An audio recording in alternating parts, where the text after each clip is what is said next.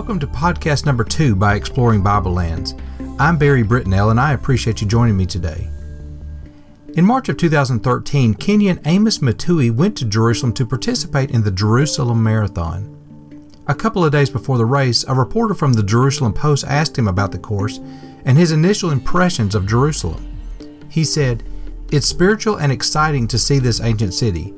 This is my first time in Jerusalem and it's hillier than I expected. We hope to have an emotional and impressive run. Obviously, I don't know Mr. Matui personally, so I have no idea how often he reads his Bible or if he ever does. However, a quick read of scriptures will reveal many instances in which the hills of Jerusalem are discussed. Even Jesus told parables in which he described people in Jerusalem as going up to the temple and then down to their house. These mountains are important, and that's what we will be discussing on today's program.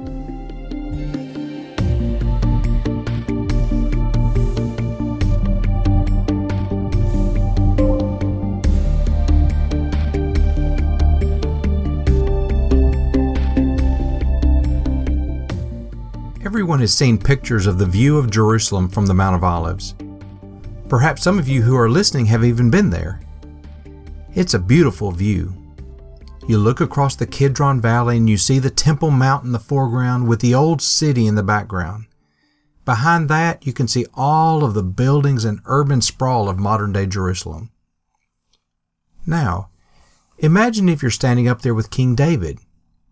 You could comment to him about how beautiful Jerusalem is. Of course, he would agree with you. But then you look at him and you realize that he's not even looking in the same direction that you're looking in. You're looking at the Temple Mount and the shiny gold on top of the Dome of the Rock. He's looking farther to the south. See, in David's time, the area that you were looking at was just a field and a rocky outcrop. It was outside the city of Jerusalem.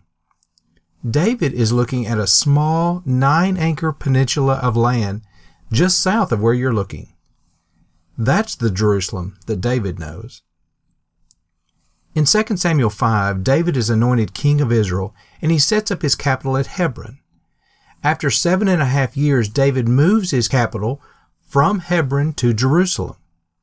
With the help of his armies under the command of Joab, he conquers the city from the Jebusites. Now, why would the Jebusites build here? Well, it had water. The Gihon spring was located on this peninsula of land. Second, it was easy to defend. With deep valleys surrounding this piece of land, an invading army would have a very difficult time penetrating the city. The only way that Joab and his men were able to capture it was by climbing up some of the tunnels in and around the Gihon spring. So why did David move his capital to Jerusalem? Probably because it better positioned him closer to the east-west route through the land. The main east-west route went through the Benjamin Plateau, which is only about five miles north of Jerusalem.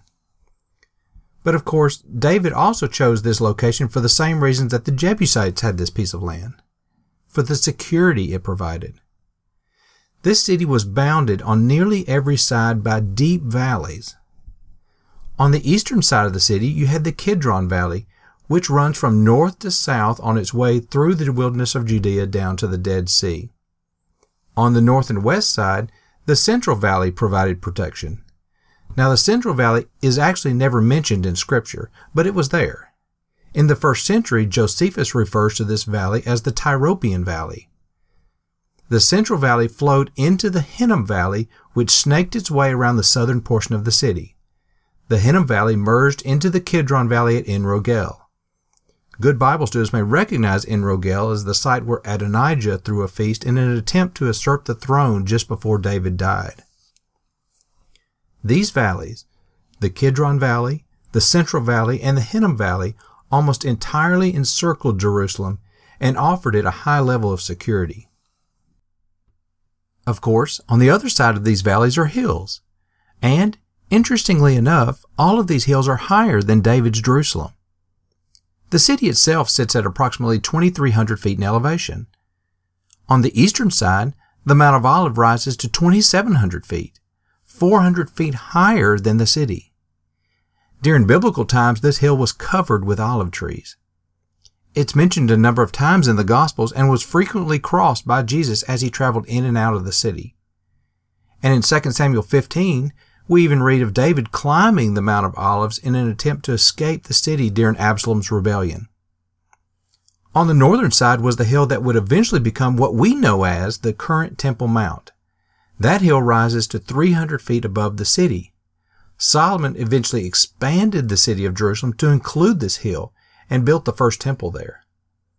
On the western side, the western hill rises to a height of 2,500 feet, which is about 200 feet higher than the city. During King Hezekiah's time, he expanded the wall of Jerusalem around this hill to provide protection for the refugees from the northern kingdom of Israel after it fell to the Assyrians. And finally, across the Hinnom Valley to the south is the southern mountain at about 2,600 feet. So, picture this in your mind. This small nine acre city is built on a piece of land which is surrounded by deep valleys and hills which are higher than the city itself. You're probably asking yourself, why is he telling me all of this? It's because I want to help you understand one simple verse of Scripture. In the 125th Psalm, verse 2 says, As the mountains surround Jerusalem, so the Lord surrounds his people from this time forth and forevermore. Isn't that beautiful? As the mountains surround Jerusalem, so the Lord surrounds his people.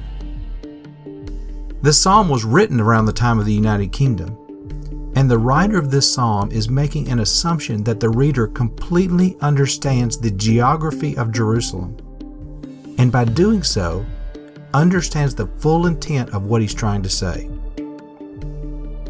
Just as the mountains will always be there to provide protection for this ancient city of Jerusalem, so the Lord will always be there for His people.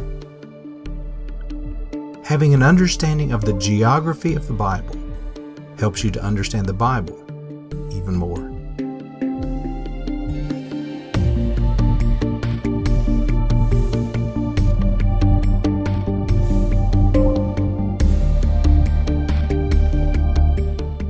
Would you like to learn more about the lands of the Bible? Let me offer a couple of suggestions. First, you can subscribe to this podcast. You can do so with iTunes or any other podcast application service. Second, you can find information on my website at www.exploringbiblelands.com. On that website, you'll find a number of pictures and articles about the lands of the Bible. Right now, we're featuring some pictures from Trent and Rebecca Dutton who have lived in Israel. Make sure you enter your email address to have your blog post emailed directly to you. Third, you can find us on social media. Be sure to like our page on Facebook or follow us on Twitter. Just search for Exploring Bible Lands. Finally, if you want to learn firsthand about the land of Israel, I invite you to join me this October as I lead a Bible study tour of that beautiful land. For more information, check out the website and click on the 2015 Israel Tour link at the top of the page. Thank you for joining me, and I'm looking forward to our next time together as we will once again explore the lands of the Bible.